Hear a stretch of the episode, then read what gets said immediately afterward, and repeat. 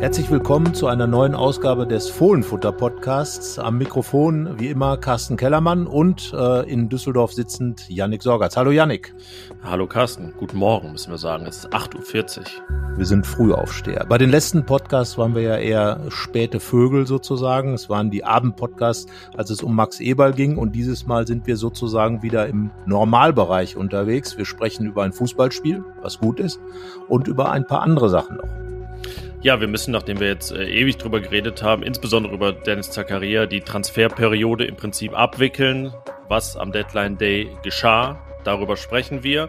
Und natürlich auch ein bisschen, was geschehen ist in den Tagen, nachdem Max Eberl seinen Rücktritt erklärt hat und ja, in der, in der Post-Eberl-Ära, die jetzt ein paar Tage dauert. Da bringen wir euch auf Stand und dann schauen wir Richtung Samstag. Genau, da spielt Borussia bei Arminia Bielefeld und ähm, es wird ein Gast da sein, eine Dame aus Bielefeld, die wir schon kennen, die sich sehr, sehr gut auskennt mit der Arminia und an die wir eine spezielle Frage richten werden. Aber zunächst einmal, Yannick. Ja, und an äh, der Stelle auch mal ein Dank an euch, dass ihr uns wirklich auch äh, folgt und unseren Aufrufen, sprich uns abonniert, Bewertungen hinterlasst. Vielen, vielen Dank dafür und danke für einen, das können wir sagen, Rekordmonat des Fohlenfutter Podcasts. Der gesamte Januar mit Abstand der beste Monat, den wir bisher hatten. Kann Borussia nicht von sich behaupten, der Fohlenfutter Podcast schon.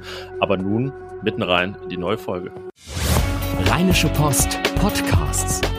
Fohlenfutter, der Podcast für Fans von Borussia Mönchengladbach. Ja, Janik, äh, die Transferperiode ist vorbei und Dennis Zakaria ist weg. Nach vielen Jahren kein Borussia mehr, spielt jetzt für Juventus Turin. Du hast genau drauf geschaut, wie das Ganze abgelaufen ist. Gib zu, bist du ein bisschen traurig, dass er weg ist?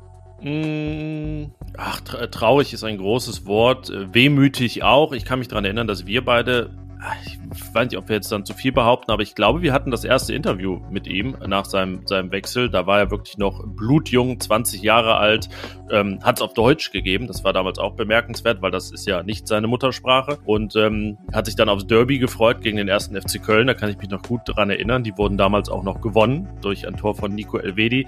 Dann letztendlich, ähm, ja, er, er war eine prägende Figur. Es ähm, ist ein bisschen, also will nicht sagen, er ist ganz symbolträchtig für die vergangenen Jahre, aber ähm, auch so ein bisschen sind gewisse Versprechen unerfüllt geblieben, was vor allen Dingen an seiner langen Verletzungsgeschichte liegt und eben auch, ja, dass er eben auch mittendrin war in diesem sportlichen Niedergang, latenten Absturz, den Borussia seit einem Jahr erlebt. Aber auf seinem Peak war er natürlich zu Recht der designierte Rekordtransfer. Was dann dazwischen kam, das haben wir ja ausgiebig thematisiert.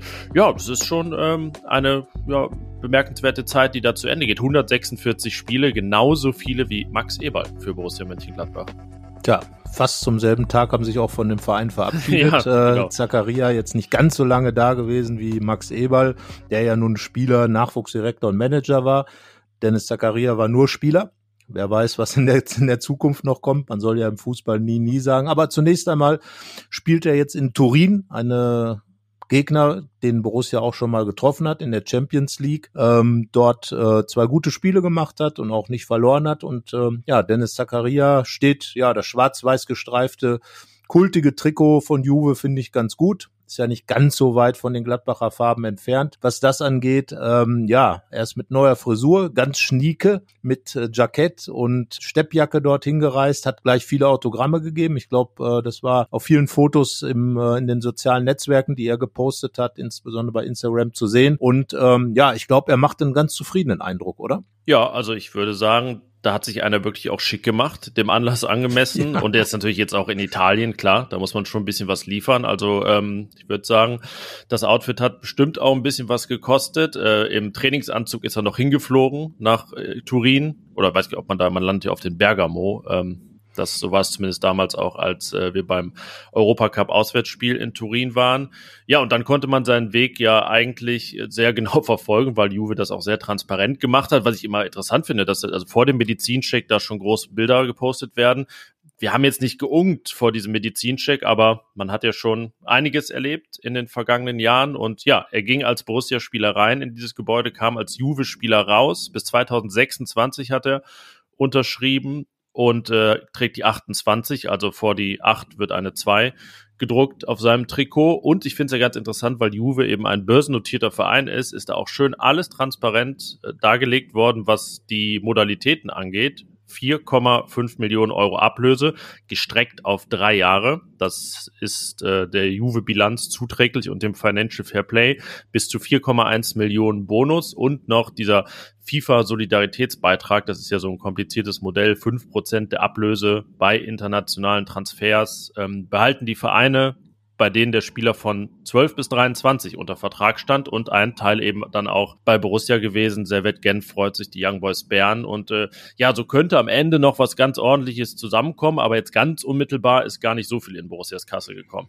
Ja, aber immerhin etwas. Äh, Dennis Zakaria wäre ja im äh, Sommer ablösefrei gegangen und ich denke, Juve wollte einfach äh, all den anderen zuvorkommen, die dann mit Sicherheit auch im Gespräch gewesen wären genauso wie es Borussia ja dann auch bei Marvin Friedrich gemacht hat, äh, einfach im Winter zugreifen, um äh, da nicht den kürzeren zu ziehen. Aber natürlich, diese, diese Geschichte, die sich am 7. März äh, 2020 ereignet hat, als, als Jan Sommer und Dennis Zakaria zusammengerasselt sind und Dennis Zakaria da einen Knorpelschaden davongetragen hat, der ihn dann über Monate ausgenockt äh, hat und äh, natürlich seinen Marktwert äh, wirklich, ja, man muss ja sagen, pulverisiert hat. Also wir waren uns, glaube ich, einig, dass er also definitiv die 45 Millionen, die Granit Xhaka gebracht hat, übersteigen wird, wenn er, wenn er dann transferiert wird. Ähm, ein, ein Leser hatte uns mal so ein bisschen kritisiert, dass wir von Verkaufen, von Kaufen reden. Also, ne, das ist der Transfermarkt und Dennis Zakaria wurde transferiert und das ist ein normaler Vorgang im Profifußball. Aber dass er einen Rekord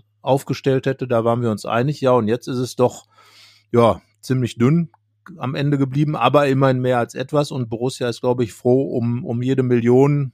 Hört sich jetzt auch äh, bisschen seltsam an, aber um jede Million, die in die Töpfe reinkommt, um dann irgendwie im Sommer in die neue Mannschaft investieren zu können. Jetzt im Winter ist nichts mehr passiert. Ja, deswegen die Zakaria-Millionen sorgen dafür, dass es jetzt eine schwarze Null in etwa ist mit dem Friedrich-Transfer in diesem Winter, der ja auch wirklich, das hat Max Eberl gesagt, aus den Rippen geschnitten wurde. Und so war es auch. Da musste man sich echt strecken. Das ist damit jetzt sozusagen refinanziert. Hannes Wolf wurde verliehen, Torben Müsel wurde verliehen. Das war's. Es gab ja noch kurze Aufregungen am Deadline Day. Das können wir vielleicht am Rande auch noch mal sagen. Angelo Fulgini sollte sich auf dem Weg nach Gladbach befinden aus Angers.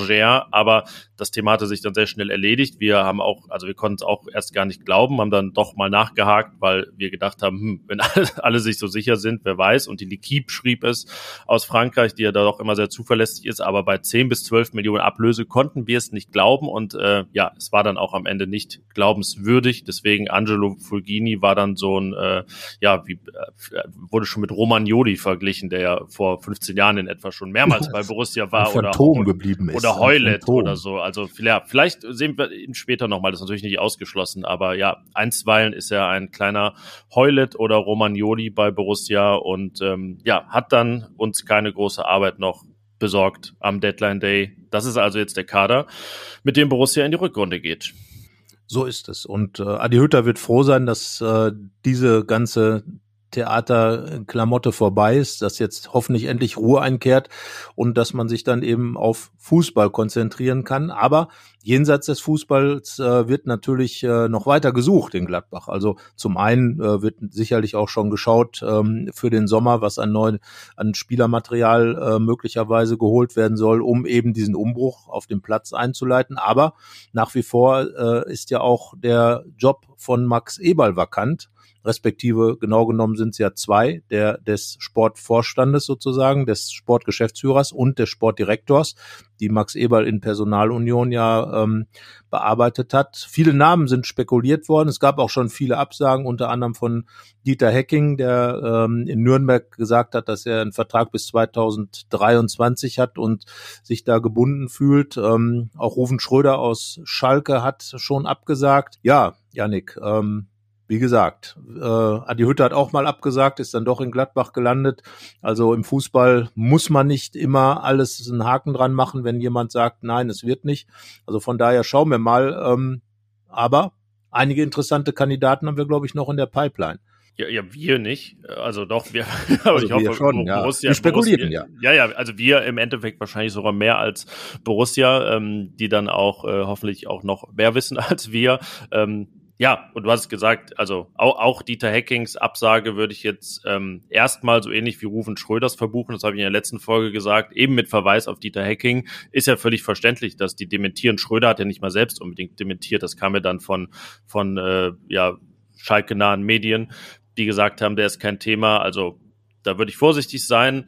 Wenn ich jetzt so ein Ranking machen würde oder so, also die gefühlten Charts im Prinzip, äh, wer da jetzt aussichtsreich ist, da würde ich Schröder weiterhin auch sehr weit oben sehen.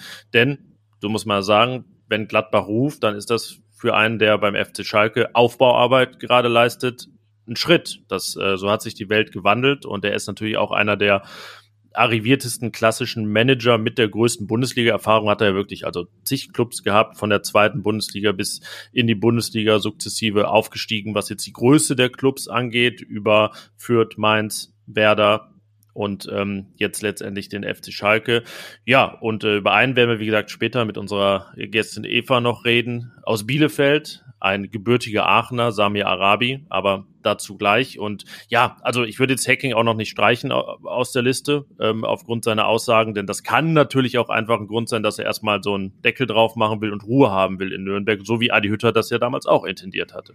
Ja, und äh, das ist, wie du schon gesagt hast, ja auch ganz normal. Ähm, die Herrschaften haben alle einen laufenden Vertrag. Äh, die Namen werden spekuliert, dann wird gefragt äh, und dann sagt man eben, was man sagt.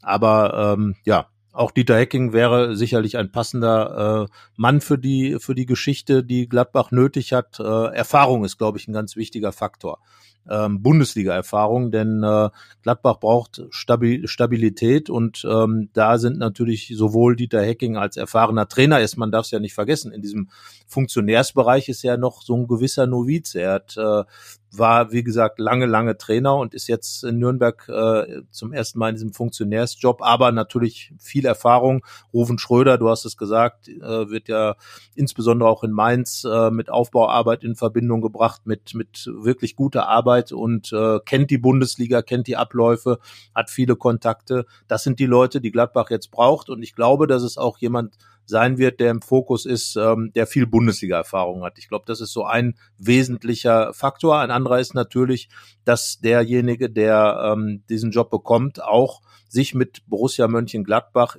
und ihrem Weg. Das hat Rolf Königs, der Präsident, bei der Pressekonferenz nochmal ganz klar gesagt, mit dem Gladbacher Weg identifiziert, der dann wissen muss, äh, hier werden keine großen Millionen durch die Gegend gescheffelt, sondern man muss hier eher mit guten Ideen, ein bisschen innovativ arbeiten. Sicherlich wird Borussia auch nochmal drüber nachdenken, wie man ähm, das Geschäftsmodell dahingehend verändern kann, ein bisschen unabhängiger noch zu werden vom sportlichen Erfolg und auch von, von Zuschauereinnahmen. Mit anderen Worten, da wird nachgedacht, aber der, der kommt, soll A, Gladbacher Weg, B, Erfahrung, Bundesliga-Erfahrung. Das sind, glaube ich, zwei wesentliche Merkmale. Und ansonsten soll er natürlich jemand sein, der auch sich sicherlich auf junge Spieler kaprizieren kann. Ja, genau, du hast gesagt, es wird wahrscheinlich ähm, die, die Mischung machen in Zukunft. Also genau eben aus erfahrenen und jungen Spielern, also dem, was man auch schon gemacht hat. Es ist ja auch nicht so, dass Borussia immer die 20-Jährigen nur geholt hat und die dann mit 23 verkauft hat. Also Christoph, äh, nee, Christoph Kramer war schon, der war sogar, der war sogar jung, als das erste Mal aufstug in Gladbach. Einmal jung und einmal alt. Ja, ja, genau, beides. Aber ähm, Lars Stindl beispielsweise war ja ein sehr gestandener Spieler, Lars, äh, Lars Kruse, Max Kruse. Ähm, als er 2013 kam, war 25, also es waren alles keine äh, Supertalente, sondern äh, hatten auch schon ihre Bundesliga-Stationen, so zwei, drei gehabt in der Regel. Und ähm, ja, ich glaube, man, also bei allem Gladbacher Weg darf man natürlich auch nicht zu dogmatisch sein, sondern ein bisschen überlegen, okay, welche Gelegenheiten ergeben sich überhaupt und welche davon hält man als Verein für zielführend und gewinnbringend. Aber klar, alles schon in den, um jetzt nochmal ein Wort von Max Eberl zu zitieren, Leitplanken, die der Verein dann vorgibt. Das muss jetzt dann nicht unbedingt eine zweispurige Straße sein, sondern vielleicht eine sechsspurige Autobahn, aber dass es diese Leitplanken gibt, das ähm, ja, klang ja sehr deutlich durch auf der Pressekonferenz. Ja, zumal ja auch Steffen Korell äh, weiterhin der Kaderplaner bleibt und da natürlich auch so eine gewisse äh, Struktur schon aufgebaut hat. Und äh, aber wie gesagt, äh, ich glaube auch, dass, äh, dass da noch viel Interpretationsspielraum drin ist. So habe ich es geschrieben in meiner Geschichte über die Transferpolitik in der Post-Eberl-Ära.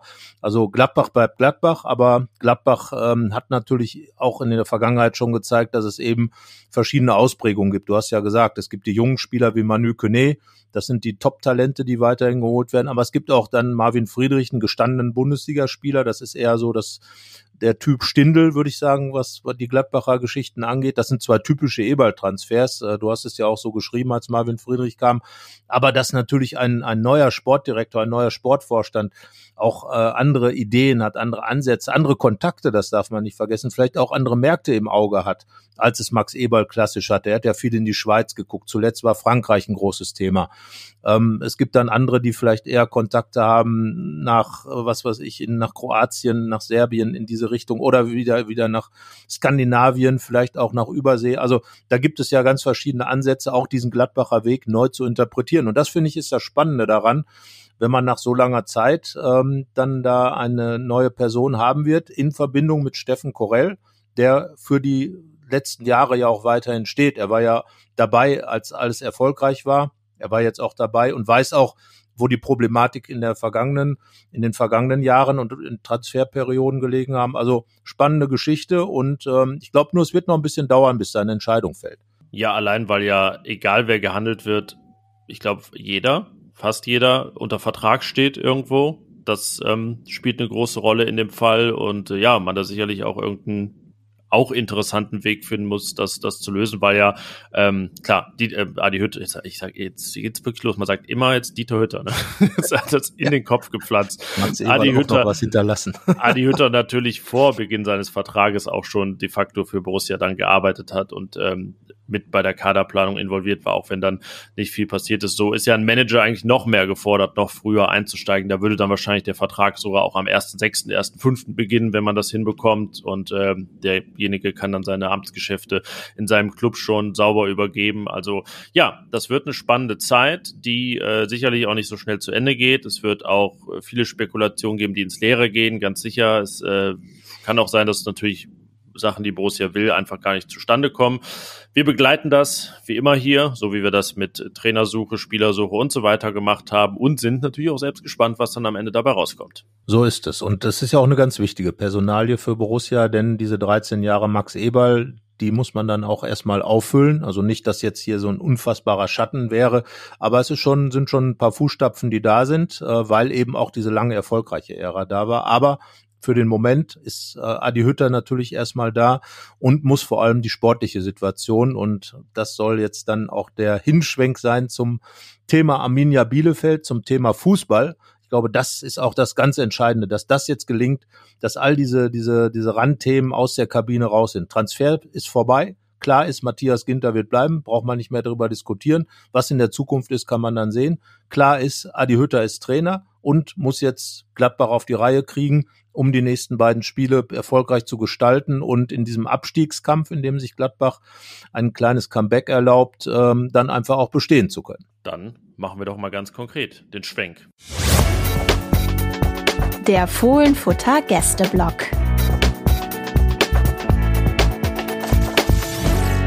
Ja, wer hätte das gedacht, als wir uns, ich glaube, Anfang September 2021 connected haben vor dem Spiel Gladbach gegen Bielefeld. Nun ist das Spiel Bielefeld gegen Gladbach. Damals Gladbach noch sieglos, holte dann den ersten Sieg, aber das hat eigentlich jetzt auch nur dafür gesorgt, dass sie knapp vor Arminia Bielefeld stehen, denn bei einem Unentschieden schon wäre die Arminia jetzt vorne.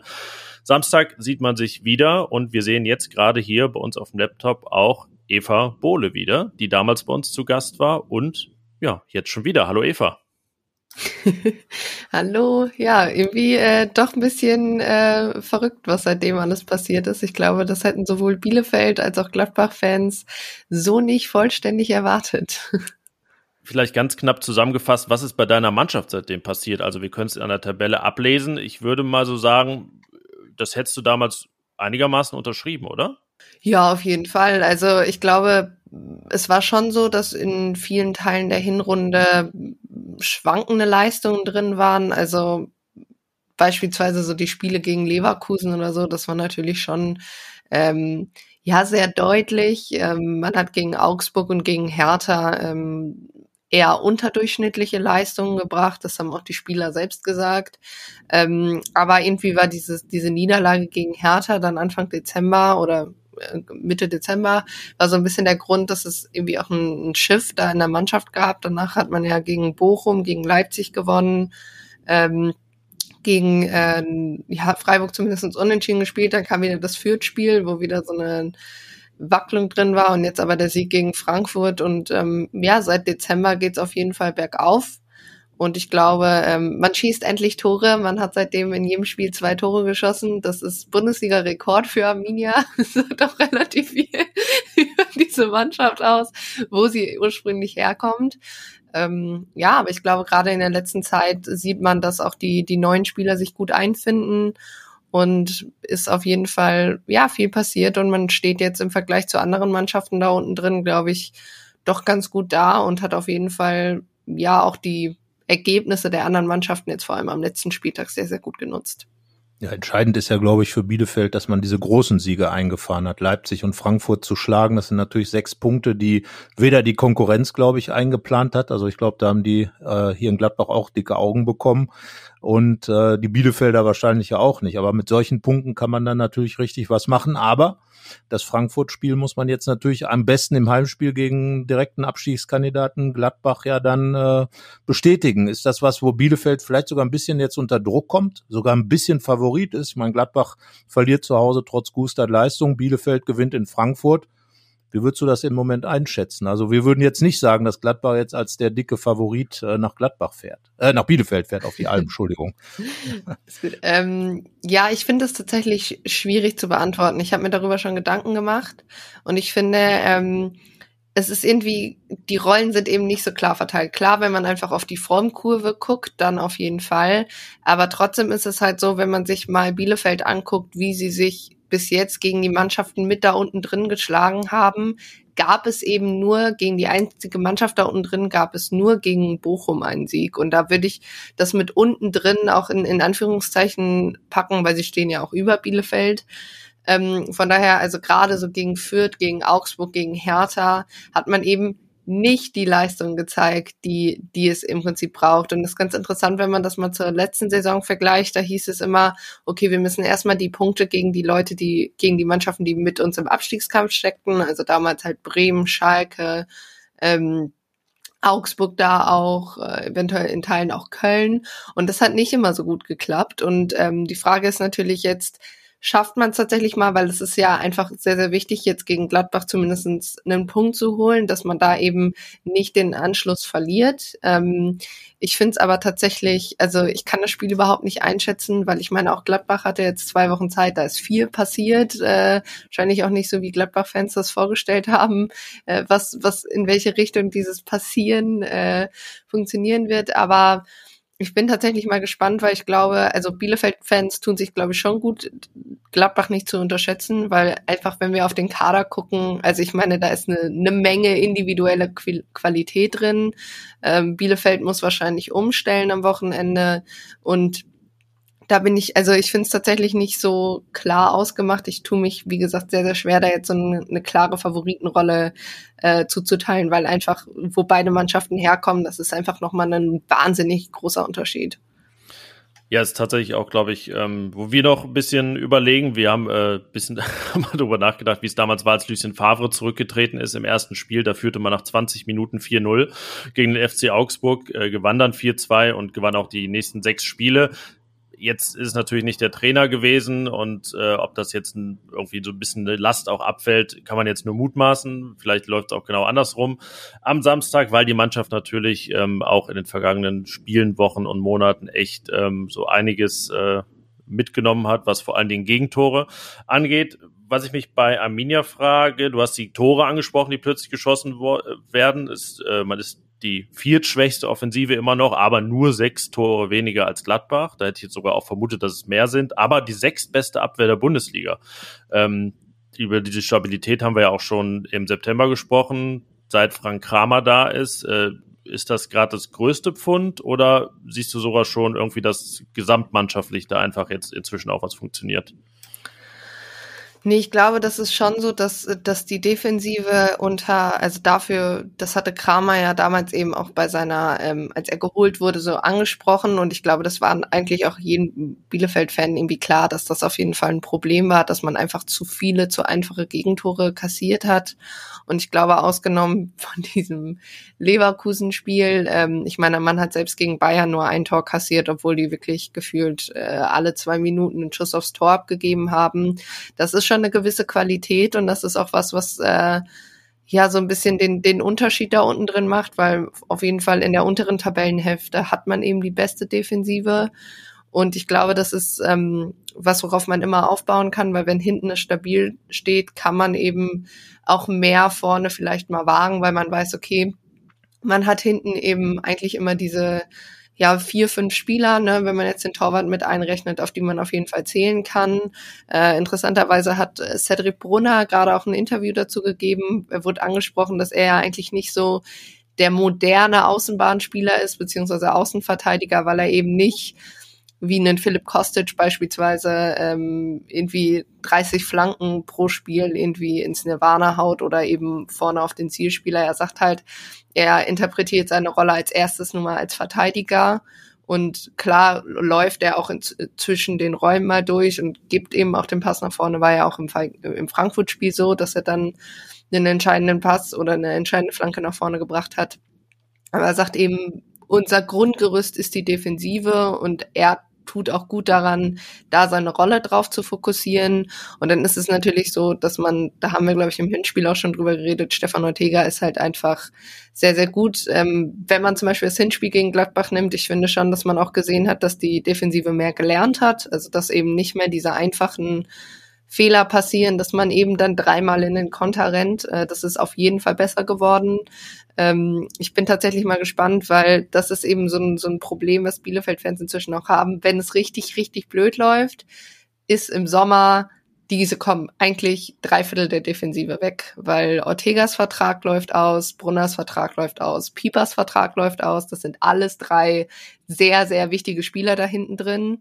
Ähm, daher wäre natürlich ein Klassenerhalt äh, gerade so Richtung Brunner und Pieper ziemlich wichtig. Bei Ortega gehe ich davon aus, dass er weg ist im Sommer tatsächlich.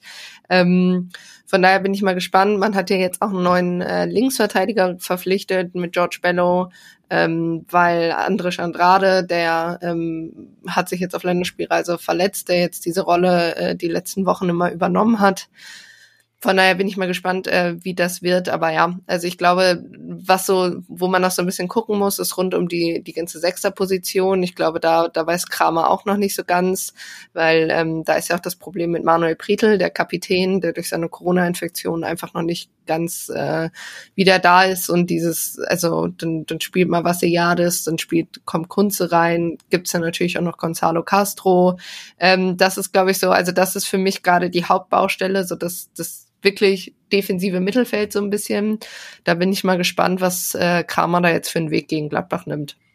Aber ich glaube, der Vorteil, den Bielefeld hat, ist doch tatsächlich das Mentale, denn, denn die Bielefelder wissen halt, äh, dass sie Abstiegskandidat sind. Sie waren von vornherein einer und sind ja in diesem Gedanken dann auch unterwegs und spielen ja auch so. Und da bin ich jetzt sehr gespannt, wie die Gladbacher genau in diese beiden Spiele, wir haben ja den Doppelpack mit Bielefeld und Augsburg da reingehen werden. Und gerade auf der Alm gab es ja auch schon wichtige Spiele zwischen beiden Mannschaften. Ich habe gestern noch mit Igor Demo telefoniert. Ich weiß nicht, Eva, ob du dich an den noch erinnern kannst. Zumindest in Gladbach eine Kultfigur und damals in der zweiten Liga beide sich getroffen. Da ging's ähm, äh, tatsächlich darum, äh, wer jetzt noch im Aufstiegsrennen bleibt. Und da hat Gladbach 2 zu 1 gewonnen. In, den, in der Schlussphase, da hat Arthur Wichniarek noch Bielefeld in Führung gebracht. Genau, der Arthur, der auch mal fast in Gladbach war. Ich weiß noch, ich dachte irgendwann im Sommer, ähm, der, der Wichniarek ist schon gekauft, war aber nicht und schoss dagegen Gladbach immer seine Tore. Ich glaube, im Rückspiel hat er auch das Siegtor in Gladbach geschossen.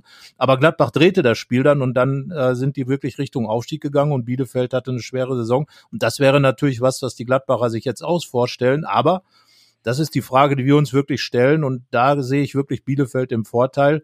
Wahrscheinlich auch durch den Sieg in Frankfurt. Die wissen halt, was wirklich gefragt ist. Oder glaubst du, dass, dass Bielefeld da möglicherweise auch ähm, sich ein bisschen schwerer tut mit der neuen Rolle, die wir ja gerade ein bisschen definiert haben?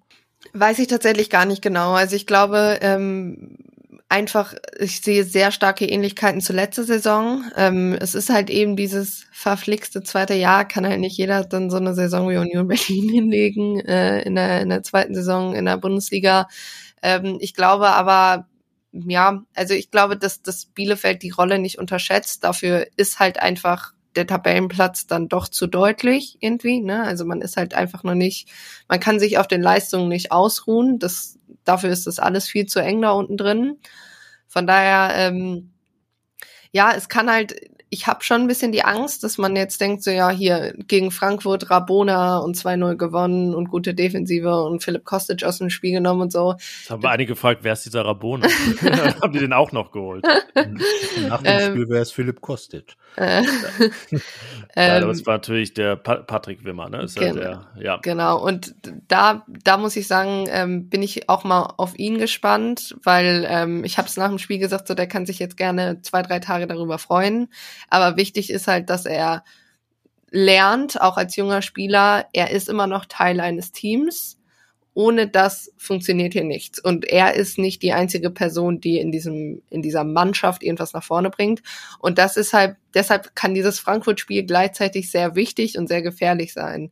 Weil, und, aber da glaube ich, wie gesagt, dass diese zwei Wochen auch sehr gut dazu beigetragen haben, dass man eben wirklich eine Woche lang sich über diesen Sieg freut und dann aber in der nächsten Woche sagt so, und jetzt fangen wir aber wieder bei Null an. Hier ist noch kein Spiel gewonnen.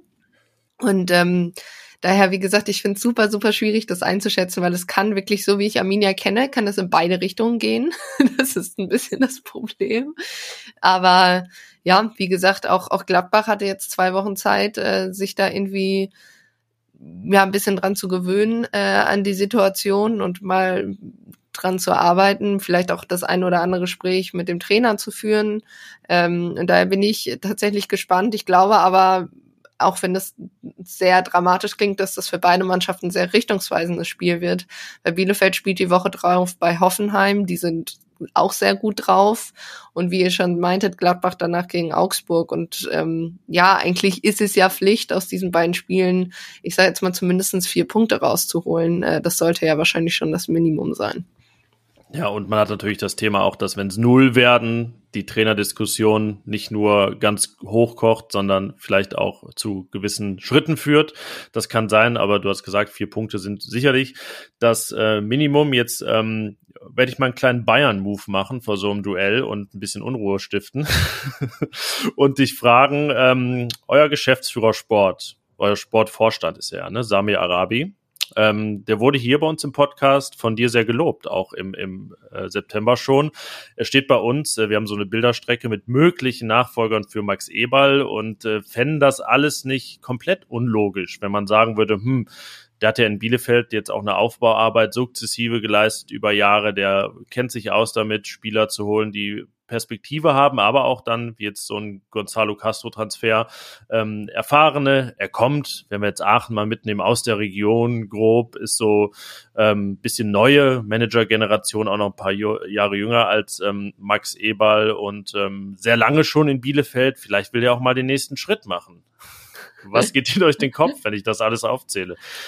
Ja, klar, der Gedanke war auch kurz da. Ähm, ich glaube es aber tatsächlich nicht, weil Arabi hatte ja auch schon ein Angebot äh, vom FC Köln ähm, im vergangenen Jahr ähm, und hat das tatsächlich auch abgelehnt. Ähm, ich glaube, die Sache ist, natürlich ist es immer die Frage, was passiert, sollte Bielefeld absteigen.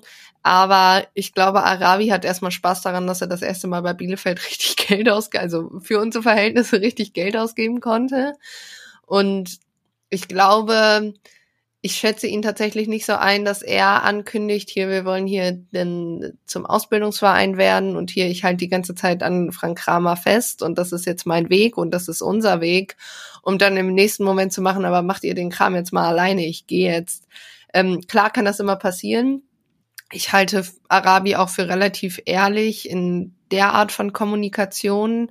Ähm, er hat darüber geredet, er hat relativ offen darüber geredet, ähm, dass es eben Angebote aus Köln gab, dass er sich die auch angehört hat, dass er sich auch ähm, mit den Kölnern Verantwortlichen aus, ja, zusammengesetzt hat, aber sich im Endeffekt halt für Bielefeld entschieden hat.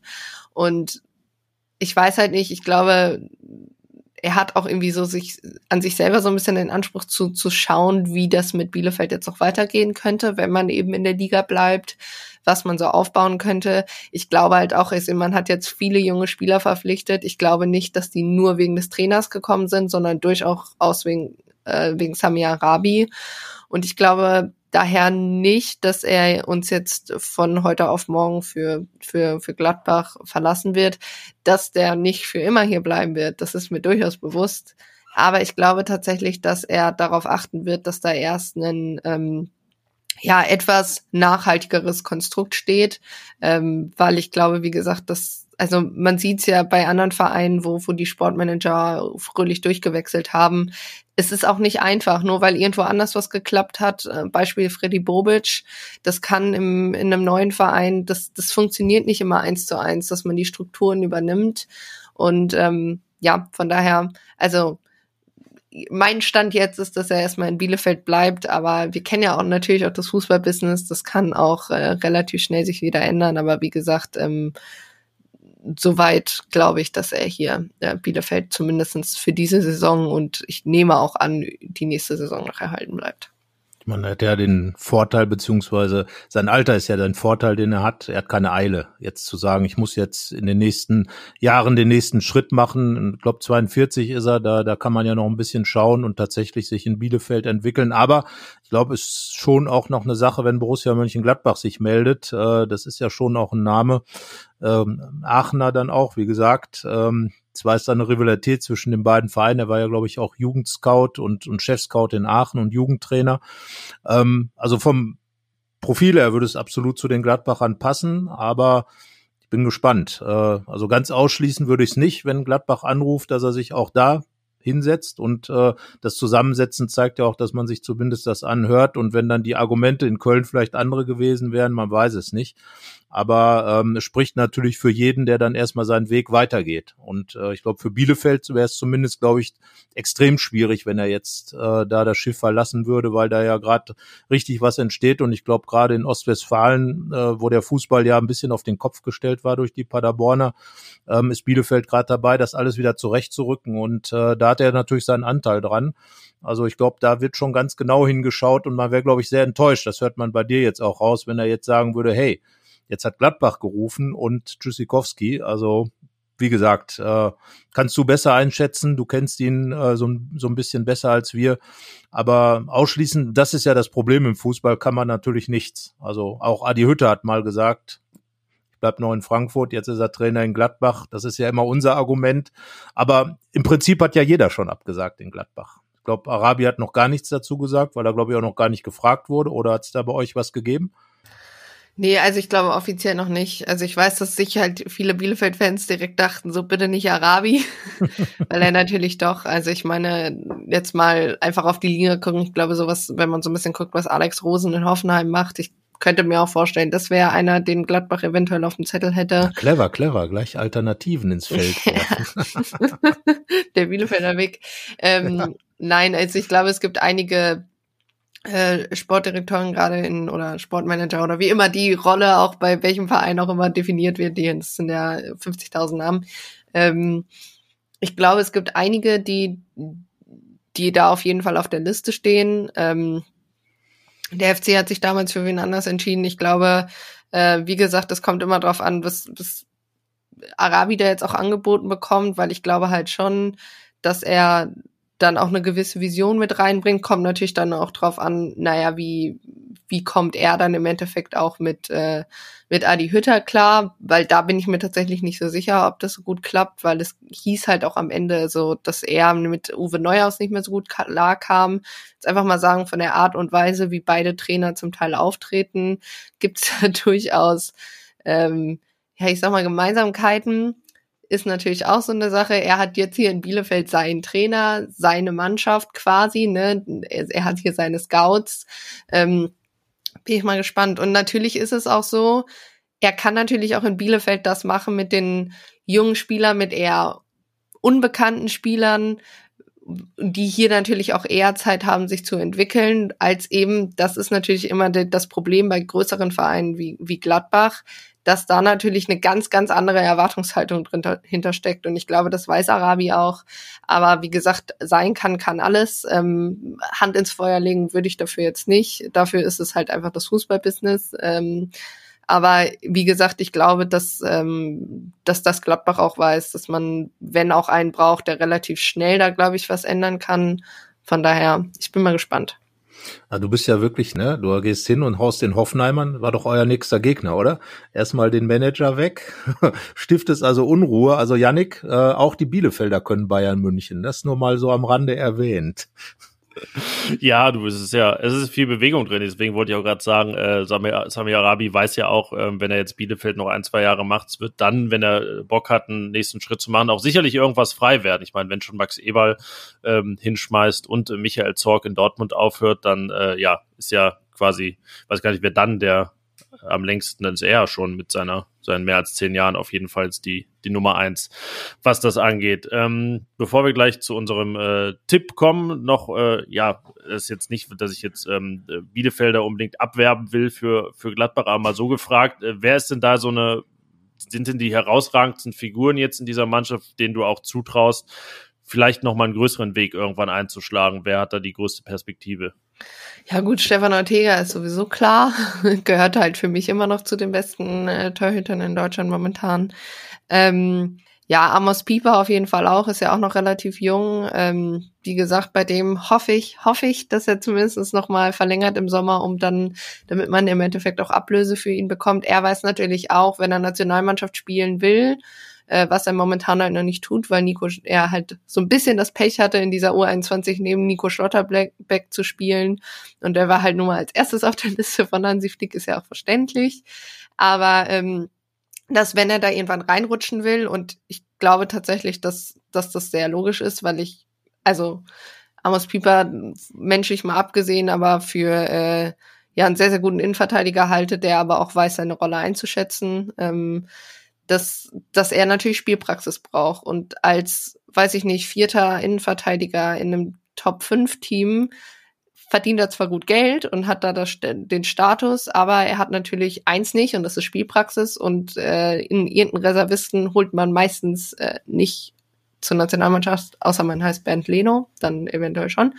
Ähm, ja, und daher er auf jeden Fall. Also den, den sehe ich tatsächlich als, äh, als weit vorne. Klar ist aber auch ne, Spieler wie Patrick Wimmer, ähm, wenn, wenn die sich weiterentwickeln, werden die natürlich auch, und das ist ja auch Arminias Ziel, junge Spieler holen, die zwei, drei Jahre hier behalten und dann vor Ende der Vertragslaufzeit ähm, für Geld verkaufen, weil das natürlich, also machen wir uns mal nichts vor, die einzige Art und Weise ist, wie Vereine wie Arminia Bielefeld auf Dauer in der Bundesliga oder zumindestens in den, ich sag mal, Top 20, Top, Top 22 äh, Deutschlands irgendwie überleben können. Anders funktioniert es nicht. Tja, viel anders ist an Gladbach allerdings auch nicht. Wenn nichts verkauft wird, wird es auch schwierig. Das sieht man jetzt ja gerade. Aber du bist ja wirklich das. Also gerade noch mal eben den Leno abgegrätscht, weil Ortega nicht nominiert wurde. Also die Bielefelder, das ist ja das ostwestfälische Prinzip. Die halten zusammen da hinten im Teutoburger Wald. Da, äh, da stonden die Freunde noch zusammen. Ne? Und äh, nicht schlecht, nicht schlecht.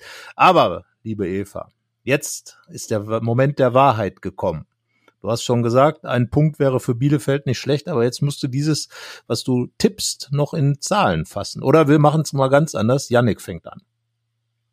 Oh, jetzt hab ich, da habe ich nicht mit gerechnet. Ich habe hab gerade noch hier ich hab's rum, gesehen. rumgekitzelt ja, also auf meinem Papier. Nee, ich habe tatsächlich ein Ergebnis auf meinen Zettel geschrieben, aber nur das Ergebnis, weil ich musste das so ein bisschen sacken lassen, was in meinem Kopf war. Und weiß ja, wenn man zu Papier bringt, dann äh, wirkt es vielleicht auch realistischer. Und da steht 0 zu 2, also so wie man ein Ergebnis auch angibt, heim auswärts, sprich ein 2 zu 0 Sieg für Gladbach. Da sagen wir doch gleich, Hannes Bongatz lässt grüßen. Das war, glaube ich, damals sein Einstiegssieg. Damals zwei Tore Angios Koviak. Ähm, Jetzt werden also aber die Namen ja ausgepackt, hier, fast wie im ja, ja, natürlich, ist doch wichtig. Ja. So, Eva, bitteschön. Ja, ich bin abergläubisch. Ähm, wenn ich einen Tipp habe, der so ein bisschen funktioniert, dann tippe ich den rigoros weiter, bis es nicht mehr funktioniert. Und da ich gegen Frankfurt 1-1 getippt habe und das ganz gut geklappt hat, mache ich das einfach nochmal. Ja, also ich finde das total realistisch, weil ich sag 2-2 weil Bielefeld schießt ja, wie ich gehört habe, immer zwei Tore. Gladbach kriegt die Bude immer voll oder oft voll und auch einen Schnitt, äh, der da hingehen könnte. Also dann, dann, Carsten, dann ergibt die zwei bei Gladbach ja keinen Sinn. Doch, doch, die Tore können sie ja schießen. Also ja, Bielefeld hat eine starke Abwehr, aber ich sag mal, ein 2-2 würde uns ja wahrscheinlich allen ganz gut gefallen vom Verlauf her, außer denen, die drüber, drüber schreiben müssen, wenn das Spiel dann am Ende noch kippt oder sowas. Aber ja, ist ja Samstag, erscheint ja keine Zeitung am nächsten Genau, Tag, also ein 2-2, Eva, da sind wir einer Meinung. Punkt wäre für Gladbach, glaube ich, jetzt so zum Start in die neue Zeit ganz gut. Natürlich dann vorausgesetzt ein Heimsieg gegen Augsburg, aber ich glaube, dadurch, dass Bielefeld aus Frankfurt eine Menge Selbstvertrauen mitgebracht hat und, und auch sehr stabil wirkt, 2-2. Na gut, notieren wir das so. Und äh, ich sage, das wäre zu wenig, aber das ist jetzt auch keine ganz exklusive Meinung. Ähm, ja, aber wenn man, also wenn man das Wissen hätte, drei Punkte gegen Augsburg, glaube ich, würden alle damit besser leben. Aber ich glaube, wenn man jetzt unentschieden in Bielefeld spielt, kommt ein bisschen auf den Spielverlauf an, dann ist jetzt nicht erstmal alles irgendwie, also hat man Bielefeld auf Distanz gehalten natürlich mit einem Punkt Vorsprung. Ähm, aber wer weiß, was dahinter die Mannschaften machen. Könnte ja also der Vorsprung auf die Abstiegsplätze auch schrumpfen vor dem Duell gegen Augsburg und das Ganze dann noch heißer werden. Aber Eva, das ist dann nicht mehr dein Problem, was Gladbach gegen Augsburg macht. Ähm, ja, bisschen, kommt drauf bisschen, an. Genau, ja. Also Janik ist immer noch nicht im Abstiegskampf angekommen, gedanklich. Er guckt immer noch, was die Bayern machen, weißt du? nein, nein, wir ja, müssen, Janik, wir müssen Bayern. jetzt auch im Abstiegskampf, wir müssen jetzt auf alles da unten schauen. Äh, also rein theoretisch kann Gladbach ja sogar auf Platz 17 abrutschen. Das muss man sich auf der Zunge mal zergehen lassen, wenn alles ganz dumm in, läuft. In, in, den zwei Spielen jetzt. Auch gegen Bielefeld. Samst nee. Wenn, wenn alle anderen gewinnen da unten. Also ja, das ist jetzt, das, das ist jetzt, das ist jetzt nicht mein Pessimismus, aber vier Punkte auf Stuttgart werden sie nicht verspielen an einem Spieltag. Nein, da das ich, ist da, da bin dann ich dann wird's Minuspunkte bei besonders schlechter Leistung. Ja, das, ist, das, okay. das kann natürlich Obwohl, sein, oder man hat sich irgendwie jetzt äh, verhoben mit irgendwelchen Transfers und kriegt noch irgendeinen Punkt dazu. Aber wir sind beide wir, noch nicht im Abstiegskampf angekommen und im ja. Tabellenrechner. Ja, das, äh, das ist wirklich, es ist eine neue Situation und ähm, ja, das hätten wir wirklich im September nicht gedacht. Da dachten wir, okay, jetzt ein Sieg gegen Bielefeld und dann geht's los. Ähm, ging es ja auch, interessanterweise, ein paar Wochen lang. Nur dann, äh, ja, waren die Schleusen offen, zwischenzeitlich 17 Gegentore in vier Spielen. Arminia hat 26 in 20 bekommen. Ähm, du mal so, um die Relation klarzustellen. Ja, aber das ist ein bisschen, ähm, wie gesagt, tricky. Und ich bin gespannt, wie die Mannschaft, also ob es der sozusagen auch geht wie uns, äh, wie die jetzt diesen, diesen Switch schaffen, den Abstiegskampf so richtig anzunehmen. Weil ich glaube schon, dass nach dem Bayern-Sieg zum Rückrundenauftakt viele gedacht haben, hm, sechs Punkte oder so bis oben, jetzt irgendwie noch ganz gut punkten und dann kommen ja auch die leichteren Gegner und schon ist man wieder dran. Nicht ganz so gelaufen. Ja, und jetzt kommt Bielefeld und äh, die Gladbach-Fans sind nicht so ganz überzeugt, dass ja, wir haben ja über die Favoritenrolle schon diskutiert. Also ich sag mal, Eva Bielefeld geht in dieses Spiel als leichter Favorit. Das ist jetzt wieder das nächste Psychospiel. Ja, natürlich, klar. Wir machen ja nur Psychospiele. Ja, ja. Macht, ihr, macht ihr mal eure Psychospiele. Ja, ja, du hast ja schon die Offenheimer mit reingenommen ins Boot und den, den Manager ja, weggeredet. Ja, man muss immer nach vorne denken. Ja, ja, genau. Was war nochmal? Bielefeld ist an Kramaric dran oder wie war das?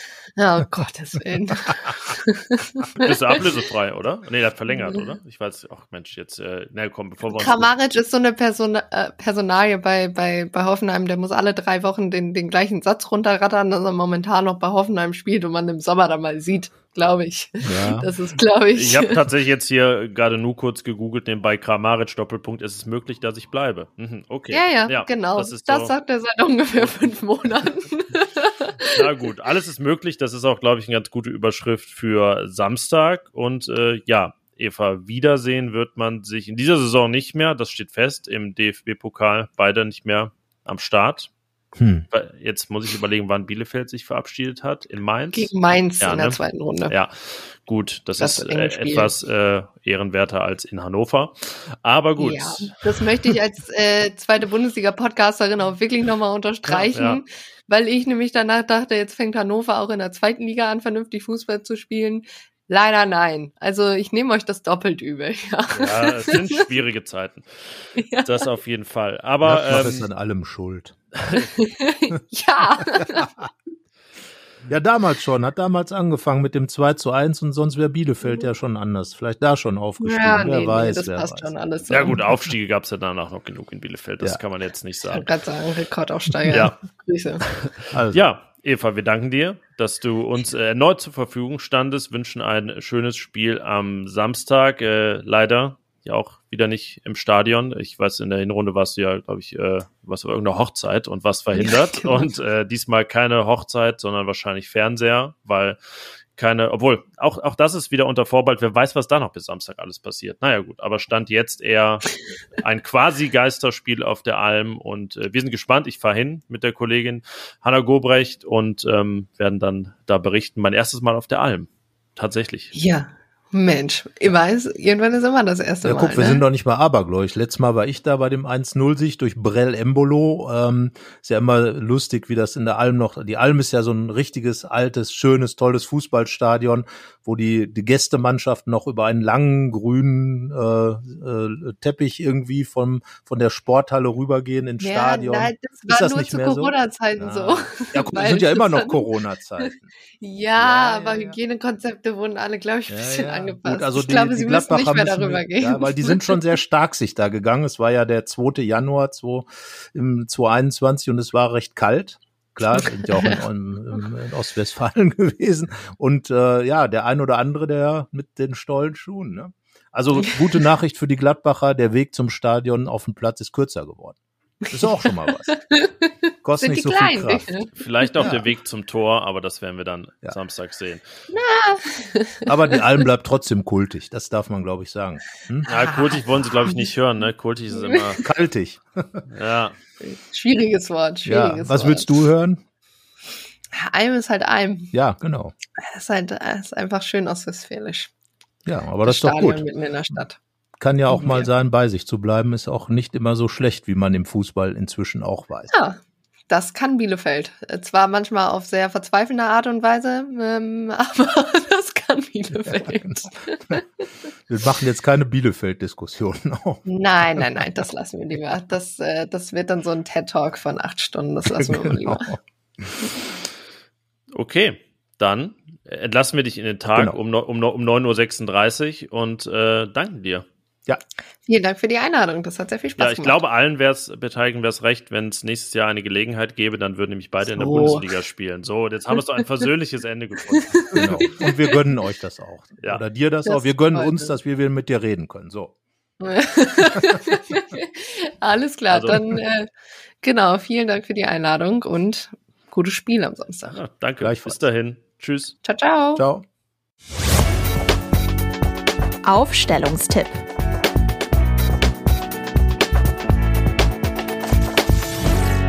Ja, das Ergebnis musste ich hier während des Sprechens sozusagen notieren. Die Aufstellung hatte ich schon notiert und ähm, kann, kann dir also meine Elf teilen, aber ich glaube, wir beginnen gemeinsam einfach ganz hinten, wie gewohnt, bei Jan Sommer im Tor, dem Schweizer Fußballer des Jahres. Das ist ja, glaube ich, die untergegangenste Nachricht der vergangenen Woche. Ja, äh, ist ja auch zum dritten Mal schon passiert, dass er gewählt wurde. Zu Recht ja auch. Ich meine, er hat ein großes Jahr hinter sich, gerade mit der Europameisterschaft. Und äh, vor allem, es ist sein 250. Spiel für Gladbach. Das sollte man auch nicht vergessen. Der Kollege Thomas Gruhlke, der ja sich statistisch bestens auskennt, äh, hat das nochmal nachgeschaut. Und damit ist er äh, schon der dritt beste Torhüter in diesem Ranking. Ron, Ronny Hellström, den mag man noch kennen, damals 1. FC Kaiserslautern und Diego Binaglio, auch ein Schweizer in Wolfsburg, haben mehr, aber Jan Sommer kann beide noch einholen. Und äh, in Bielefeld wird auf jeden Fall ein Spiel dazukommen. Da sind wir uns absolut sicher, ja. Ausländische Torhüter, ne, wahrscheinlich. Ausländische, ja, genau. genau. In dieser, genau, in dieser Liste, natürlich. Ja, das ist schon äh, recht beeindruckend und äh, wir sind uns ja eigentlich auch sicher, dass noch viele, viele dazukommen werden oder ähm, es wäre gut für Borussia, wenn es so wäre. Also das ja. nächste aber auf jeden Fall in Bielefeld und davor eine, ja, es ist ja immer nicht unser, unser Wunschkonzert, sondern es ist ja das, was wir glauben, was kommt. Deswegen steht da bei mir auch eine Dreierkette, nämlich aus Ginter, Friedrich und Elvedi. Ja, also ich glaube, ähm, die aktuelle personelle Konstellation äh, muss einfach diese Dreierkette ergeben. Das ist auch das System für Adi Hütter. Wir hatten das ja mal debattiert und und haben. Ähm, ich bin auch der Meinung, dass es richtig ist, dass dieses System jetzt einfach auch gespielt wird. Ich glaube nicht, dass die Pro Probleme, die Borussia hat, weil die sich auch in der Vorsaison schon in einer Viererkette mit einer Viererkette gezeigt haben. Darum, das ist äh, die Top-Besetzung. Das muss man klar sagen. Ähm, und mit Friedrich in der Mitte, das war ja jetzt der die Idee, die Adi Hütter für das äh, vergangene Spiel hatte. Und das hat ja dann auch viel Stabilität gebracht, diese Konstruktion. Von daher äh, Haken dran und weiter so. Die Außenverteidiger. Ja, ähm, da ist eine von zwei Änderungen, die ich vornehme im Vergleich zum Unionsspiel. Links kehrt nämlich Rami Benzebaini zurück. Und ja, rechts also bleibt Stefan Leiner drin. Ja, ich glaube auch, dass Adi Hütter jetzt auf diese erfahrene Lösung setzen wird, gerade weil Rami Benzebaini auch ähm, einer ist, der eben für diesen Spirit, diesen Kampfgeist steht und, und auch immer von hinten raus Torgefahr bringt. Er, er kann mal aus der Distanz schießen, er ist kopfballstark, äh, er kann auch Elfmeter ins Tor schießen. Das ist auch ein wichtiger Faktor.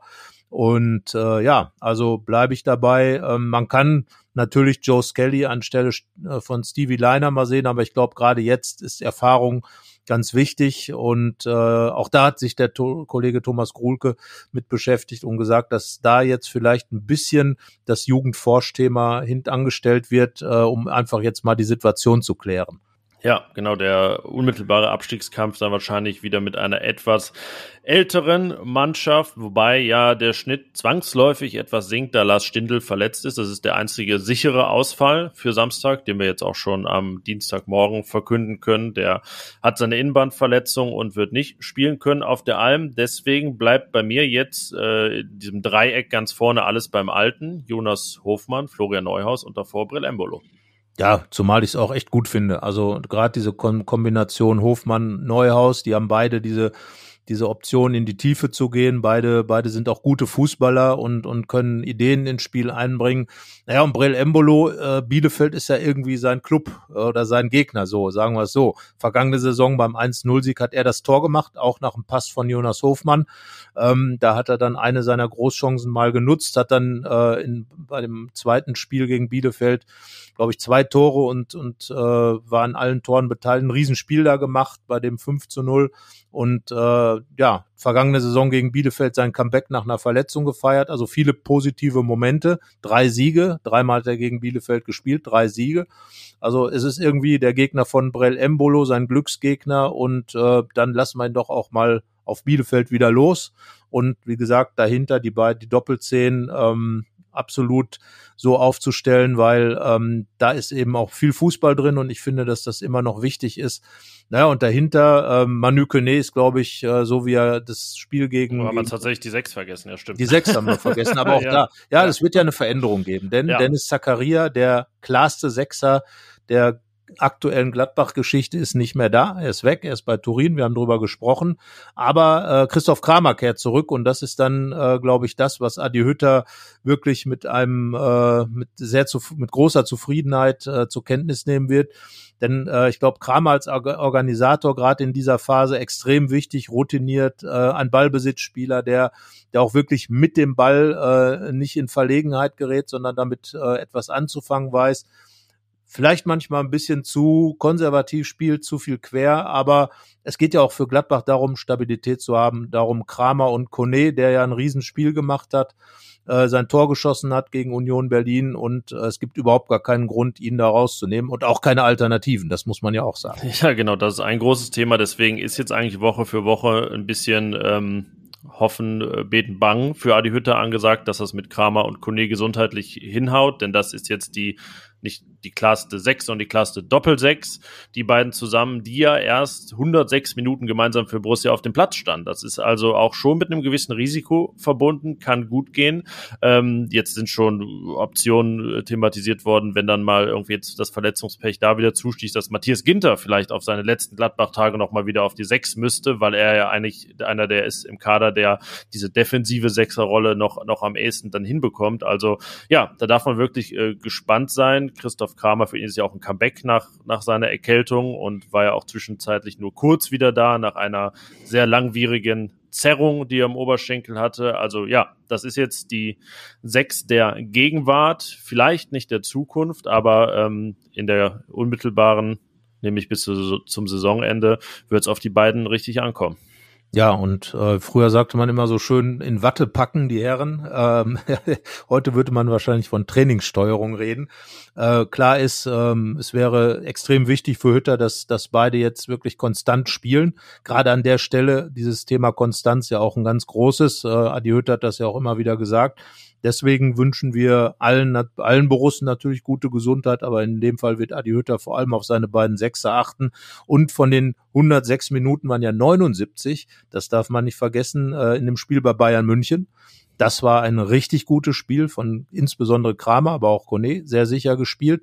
Ähm, beide haben da wirklich dieses Hin und Her zwischen Umschaltachter und äh, Umschaltsechser und, und äh, Absicherungssechser wunderbar hinbekommen. Und wenn sie das konservieren können, was sie da in München gespielt haben zusammen, dann äh, wird Adi Hütter, glaube ich, sagen, jo, nehme ich. Und äh, das wäre auch extrem wichtig für die Mannschaft. Ja, und überhaupt ist es ja nicht nur eine Doppel-Sechs, sondern eine ganze Elf, bei der man sich denkt, krass, dass die wirklich in den Abstiegskampf so richtig einsteigt am Samstag, weil die, die wir da jetzt genannt haben und die auch sehr wahrscheinlich spielen werden, selbst wenn es noch irgendwie ein, zwei Abweichungen geben sollte. Das kann sich schon sehen lassen, aber für die geht's jetzt erstmal um alles und das Ziel muss zu sein, schnell, muss sein, schnellstmöglich dafür zu sorgen, dass es nicht mehr um alles geht, aber jetzt erstmal Bielefeld und ähm, wir beide sind gespannt. Haben unsere Tipps abgegeben und am Montag könnte die Lage jetzt keine komplett andere sein, aber es könnte sich schon wieder einiges verändert haben. Ja, natürlich. Also Gladbach ist im Abstiegskampf und äh, da sind Niederlagen umso schmerzlicher. Jede Niederlage tut weh, aber gerade jetzt gegen einen direkten Kandidaten. Also Gladbach hat jetzt wirklich die Chance, einen Neuanfang hinzubekommen, auch nach diesem ganzen äh, Theater und nach der ganzen Geschichte mit Max Eberl und äh, letzten Endes äh, jetzt in Bielefeld, Adi Hütter hatte viel Zeit, zwei Wochen seine Mannschaft einzustellen. Und da wird jetzt schon viel Wahrheit auf dem Platz zu sehen sein, glaube ich. So würde ich es bezeichnen. Und äh, ja, irgendwo äh, beginnt jetzt die Saison für Gladbach nochmal neu mit einer neuen Definition, was die Ziele angeht oder den, die gegenwärtigen Ziele angeht. Und ähm, ja, da bin ich sehr gespannt, äh, wie die Mannschaft das annimmt, wie der Trainer das annimmt. Adi Hütter ist jetzt ja auch nicht ähm, der, der ständig im Abstiegskampf tätig war. Da, ähm, auch da umdenken. Und ähm, ich bin wirklich gespannt und ähm, das werden wir dann, du wirst es im Stadion sehen, auf der Alm und dann äh, mit Hanna Gobrich zusammen natürlich und äh, ich bin gespannt, ich schaue es mir am Fernsehen an. Was wir dann nächsten Montag zu besprechen haben. So dann auch schon aus. gästemäßig und inhaltlich der Switch auf Augsburg. Es geht Schlag auf Schlag im Abstiegskampf damit, äh, dieses Wort werden wir noch ein paar Mal hören hier. Wir sagen es besser öfter, damit wir uns auch dran gewöhnen. dann ja, ja, ich habe gerade nochmal nachgerechnet, du hast natürlich recht ähm, mit Stuttgart. Aber Gladbach kann auf jeden Fall auf Es fühlt sich aber so an, es fühlt sich ja, aber so an, auf jeden Gladbach Fall. kann auf einen Relegationsplatz abstürzen, was ja auch letzten Endes äh, dann die Abstiegszone tatsächlich ist. Und äh, das wäre ja auch nochmal ein ganz anderes Gefühl mental ähm, da zu stehen in diesem Bereich, wo man dann tatsächlich äh, in die Verlängerung der Saison gehen müsste, äh, tatsächlich nach 2011 wieder und äh, ja, auf diesen Plätzen zu stehen, auf diesen ominösen unteren Dreien, äh, das wäre für Gladbach dann nochmal ein richtiger Rückschlag. Von daher tunlichst nicht verlieren in Bielefeld und äh, bestenfalls natürlich dem Sorgatz folgen und 2 zu 0 gewinnen ja, das wäre für alle gut und für Jan Sommer im 250. Spiel dann auch mal eine Null.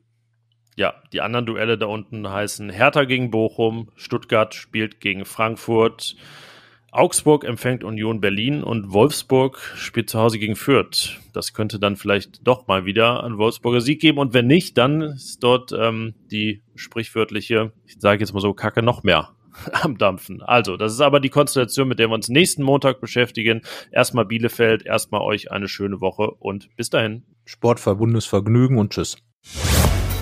Mehr bei uns im Netz www.rp-online.de